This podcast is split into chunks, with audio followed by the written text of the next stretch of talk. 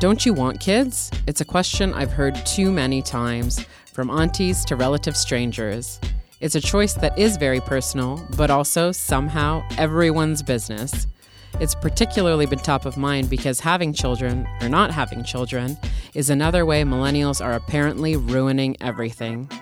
It's true, millennials are having fewer children than previous generations, and apparently dating less, and making those choices in the context of less financial security, more debt, and higher costs of childcare than previous generations as well. In this episode, we're taking a closer look at whether it's that millennials don't want kids, or responsibly can't, or something else. I'm Asma Malik, and this is Avocado Toast, a podcast from the Atkinson Foundation. From researchers to activists to people who are living it, we want to build the movement towards decent work in every sector. Millennial myths, prepare to be busted. Alana Powell has had her fair share of experience juggling precarious work while trying to find financial stability to start a family of her own. She's worked in the sector as an advocate and early childhood educator. She recently transitioned out to do her master's in early childhood studies at Ryerson University. Alana is also currently working as a task force member and facilitator with the Decent Work Project at the Association of Early Childhood Educators of Ontario. We talked about how millennials like her have had to negotiate their desires to start a family given all the challenges.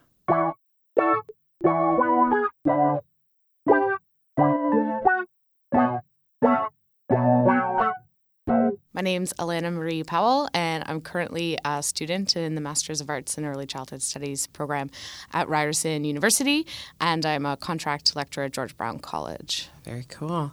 So, we are talking about, um, like I said, a pretty interesting myth about millennials, and it's about millennials particularly and children, and the myth that millennials don't want kids.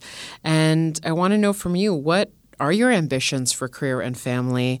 Uh, what were they maybe 10 years ago, and what are they now? Well, certainly, I think my ambitions for both career and children were very different 10 years ago. Unfortunately, I think now I might call them idealistic because I really thought it would be possible by that at this point in my life I would have a full-time stable job and have children already. But through my experiences, you know, those decisions have been almost impossible to make and have unfortunately just kept getting pushed off. So now, you know, my vision is really what's what's going to happen in 6 months and when can I start to make real decisions for my future? And, and when am I going to be able to say yes okay now we're ready to have a family. Now we're ready to have children. And and why was that? What changed I think just uh, the challenges finding full time stable work that allows you to financially support a family uh, was certainly one of them. Like after graduating university, I couldn't find a full time job. So I worked full time in the service industry, but that kind of lifestyle, those uh, shift work hours, didn't really encourage that stability that I wanted in a family life. And then when I did finally get into um, a full time position as an early childhood educator, I found that while I did make, I'd say, a relatively high wage in the city of Toronto, it still wasn't a livable wage. I still worked part time. So I worked five days a week at a childcare center, and I worked on the weekends at the bar still to make ends meet and pay off student loans. And it just felt like that was no situation to start a family with or bring a child into because the last thing I want to do is is put my family and I in a you know in a more precarious situation moving forward. And you made a shift, right? Yeah, I ended up leaving my full-time job which I loved uh, to go back to school in the hopes that maybe I, down the road someday I could get a full-time job that would allow me to make those decisions. And was there a tipping point for you that, you know, forced you to kind of say, I got to make some tough choices? Ugh, Yes, I tell the story all the time, and it it's it's really hard because it, it, I think it was something that I I just kept going through the motions, and you know, week by week, you do what you're doing, and and some of these choices you try not to think about because they're really hard when you realize that you want to be doing something you're not able to do. But my husband and I were Christmas shopping, and we were walking down a an aisle in the store, and on one side were toys, and on the other side were infant snowsuits. And I just burst into tears because so badly I wanted us to have a baby, and I wanted it not to be a snowsuit hanging you know, on a store rack, but a snowsuit that you know our child was wearing. And and I think at that point I realized, okay, this isn't working for us, and it's obviously not working for me if I'm crying in a Walmart. So. Uh, after that, I started to look into programs and, and what decision I could make, hopefully, so that we could speed along that process and, and start our family. Yeah. You are someone who worked in the in the child care sector, and obviously with a lot of families. And what did you learn from that experience as well about the choices that you know, particularly young people, young families, are making around raising a family and uh, and the type of work they have uh, available to them? There are not real choices for families to make in our system right now, unfortunately. Uh, far too many people have to, specifically women, are exiting the workforce because they can't access childcare, afford childcare, or access subsidies. And even then, when families are able to access those services, it's often a great sacrifice, you know, to things they'd like to be doing, or they take jobs they may not want to do because it allows them to access childcare. And it's just not a way, I think, for society to take care of people or to to encourage people to be happy and healthy when you're negotiating a system that's so fragmented and, and you're on 17 wait lists for childcare and a subsidy wait list and you're waiting to go back to work and everything has to happen at the same time. That's an incredible amount of stress. And for a young person deciding to enter that broken system that's not going to support you, that's a really challenging choice, I think. Does it seem like um, there, there's only a certain group of people who get to make that choice in good conscience? Is that, um, you know, a bit of an assumption that you've seen or faced? Is that like, you know, it is the people who have the means who uh, somehow are the only ones who can imagine raising a family without that, you know, some of those immediate stressors? Yeah, I think there's certainly, I mean, even now it's challenging for even middle class families to access the system. If you have two working parents, then likely one of those salaries is completely going into your childcare funds. So you're essentially working to support your childcare services. So that's challenging even for middle class families if they can access it. But I think, especially for uh, people working more precarious jobs, it just kind of perpetuates this reliance on the system. There's so much that we've identified and that we've been hearing about a lot lately about the challenges in the system, the challenges to find childcare, especially in a city like Toronto. When you find it, it's not affordable. Are you part of some of the the movements around that? And uh, and what have you seen over your time as an uh, early childhood educator yourself, and then now outside of that that sector? Yeah, so I've been working with the Association of Early Childhood Educators on, of Ontario on their Decent Work project, which is really exciting.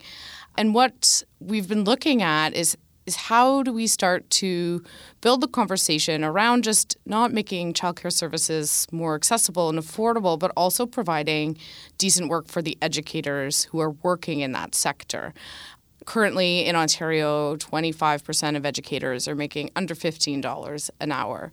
And who are those educators? What makes up the sector? I, largely women, predominantly women, and you often find in the lower paying jobs it's racialized or marginalized groups that are filling those positions. And to have individuals working in a in a sector that is so socially important and so valuable who have knowledge and experience and training and education that are making below living wage is really atrocious.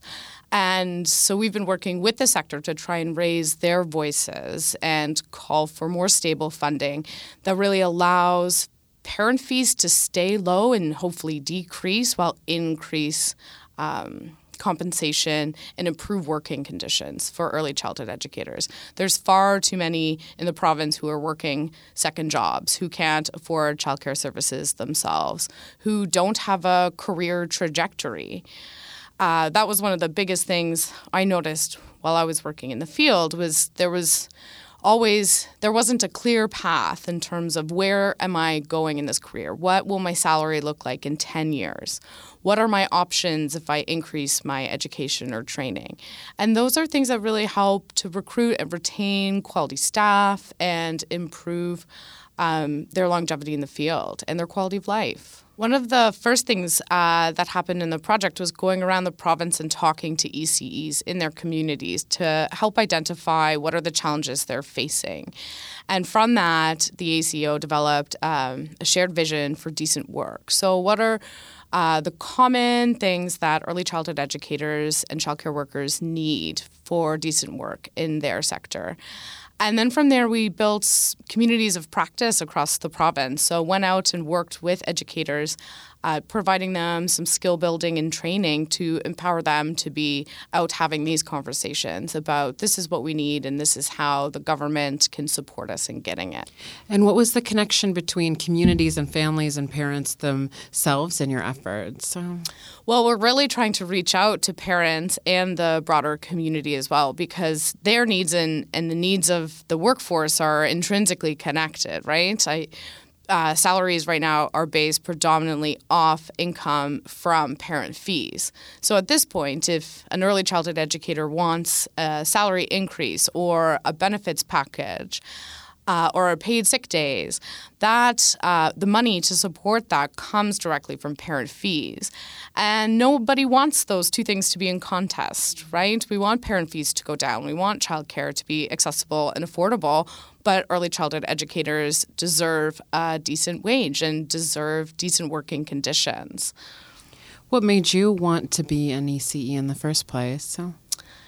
I think that there's just something really powerful about being able to work with people and especially with young children. And it's an opportunity to make a contribution towards their lives in that moment, but also the kind of world that you hope we have in 10, 20, 30 years. Are we raising caring individuals who think thoughtfully about each other? Those are the sort of things that matter to me. And that was working as an educator was one way that I could do that. Why is having a family important to you? That's a I feel like that's a hard question to vocalize the answer to. Um, I just think that well we need to have strong families and communities so that we have a strong society, a strong province. And I mean, that feels like a really pragmatic answer to the question.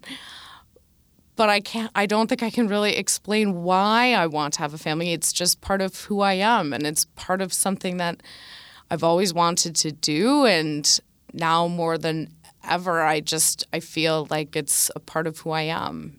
I want to be a mother. I want to have children. It's i would have told myself 10 years ago get to work on changing the system now.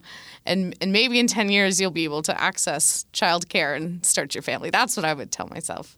Childcare and earlier services are important regardless of whether or not you have children right? They're socially valuable services that we need to do a better job providing. And really, it comes down to how are we taking care of people?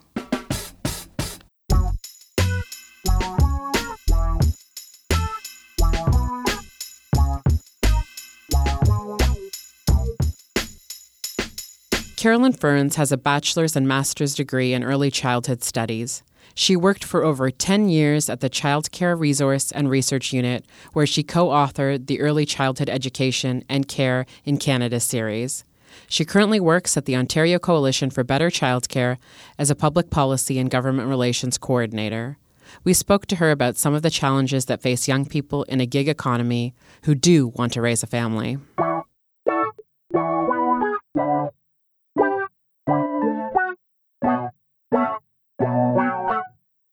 My name is Carolyn Ferns. uh, and I'm the public policy coordinator at the Ontario Coalition for Better Childcare. And I'm currently on maternity leave with uh, my eight month old son, Rowan. Uh, it's great that we're able to talk. And there is an idea that millennials don't want kids and don't want to raise families.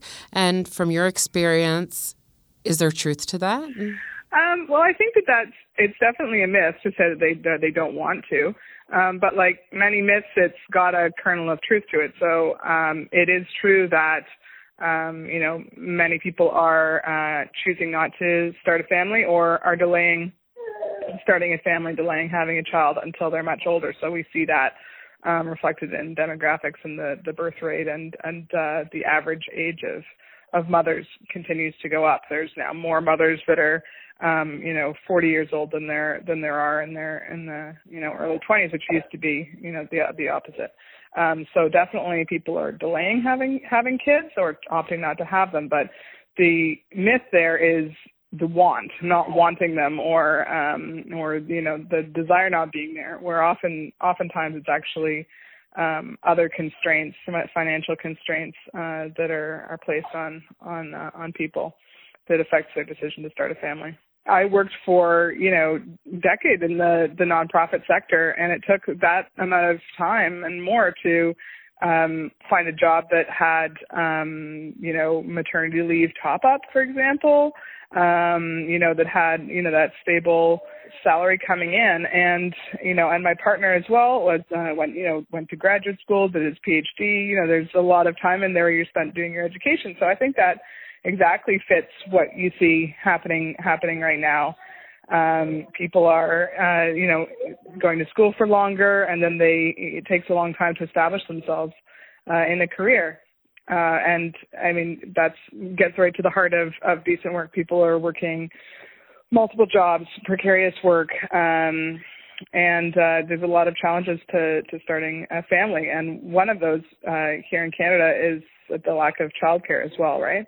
I had a heads up about that working at the coalition and uh, working in childcare, but I had lots of friends who were starting families who, for them, it was a shock, right? They they would find that you know, come come the end of maternity leave, they had expected that there was, you know, there would be some way of finding childcare, and then they would find that there was a, you know, a, a, a long waiting list uh, for childcare, even if you were willing to pay full fees, right? So, I've been involved in the childcare fight now for uh, over over a decade, and uh, it's it's been uh, it's always stops and starts in uh, the childcare battle, right? You you see, uh, you know, one government, a provincial government or local government, um, take some action on childcare, but then you often see, you know, two steps back at the same time. Um, so what we've been saying lately is that, you know, to really get traction on the childcare issue, we need all three levels of government to work together on childcare to really see it make a difference for families, right? We need federal leadership, um, and we need the provincial governments to step up and really create childcare systems as well as support from the local level, right? And that's both uh, in Ontario, both municipalities and school boards will have a role to play in childcare. It's a very labor intensive service and that's a good thing, right? You know, you need to have the right number of adults to young children in a childcare center for it to be safe. And that's just a starting place, right? You also want those environments to be high quality, to be early learning spaces for young children, right? if you want those staff to stay in their jobs, then you need to, to pay them decently. The fact that childcare is a costly operation to run when it's good uh, is something that we shouldn't shy away from because it's about um, providing high quality service. It's important to make this a public conversation, right? The stress and the strain of the childcare crisis is often borne privately, but we can't let that continue anymore, right? We need our our elected leaders to know and uh, those who want our votes to know that we expect more. We expect Canada to, to catch up and to finally invest in childcare. So we need every party. I'd say that childcare is an issue that uh, you know should should be of interest right across party lines because it's a pocketbook issue for parents, right? We need to be asking our elected officials and those who want our votes, you know, what they're going to do to solve the childcare crisis. If they're willing to put uh, public dollars into creating a publicly funded childcare system. You know, the good thing about about Canada now, and the fact that we're just starting off and thinking about how we're going to design such a program, is that there's ample evidence of what works and what doesn't, right, from other countries' experiences.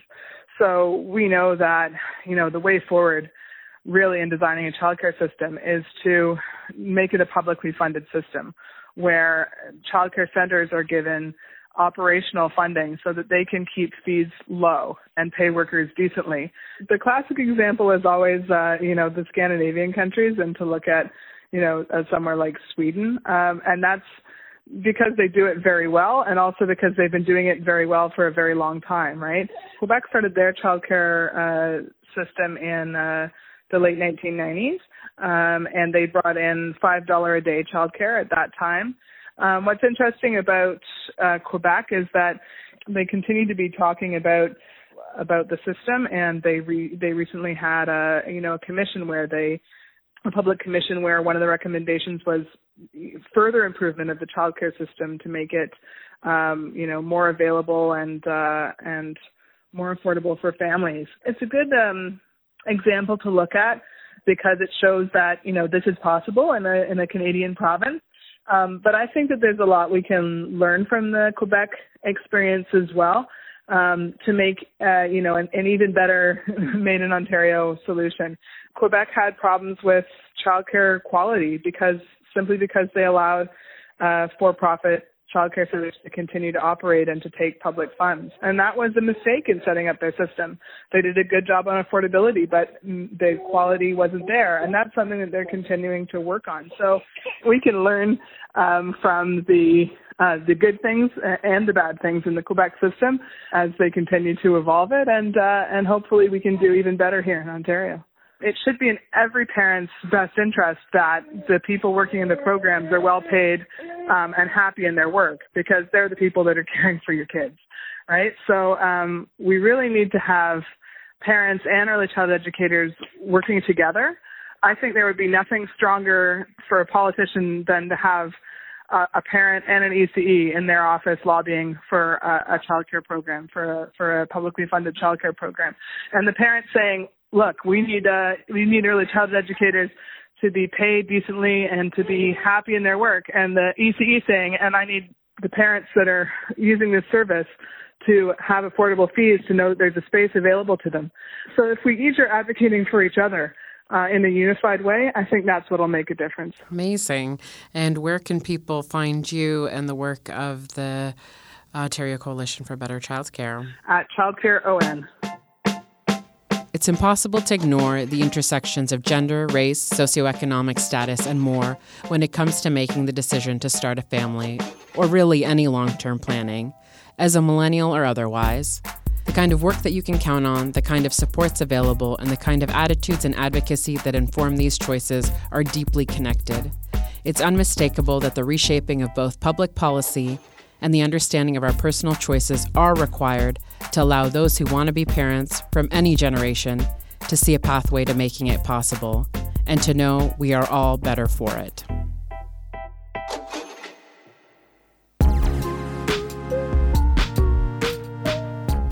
Thanks for listening. Avocado Toast is produced by Katie Jensen with production assistance from Yasmin Maturin. It's hosted by me, Asma Malik you can find our show notes at atkinsonfoundation.ca slash podcast and follow us on Twitter at AtkinsonCF. Avocado Toast is the first podcast series on Atkinson's Just Work It platform for and by millennial workers.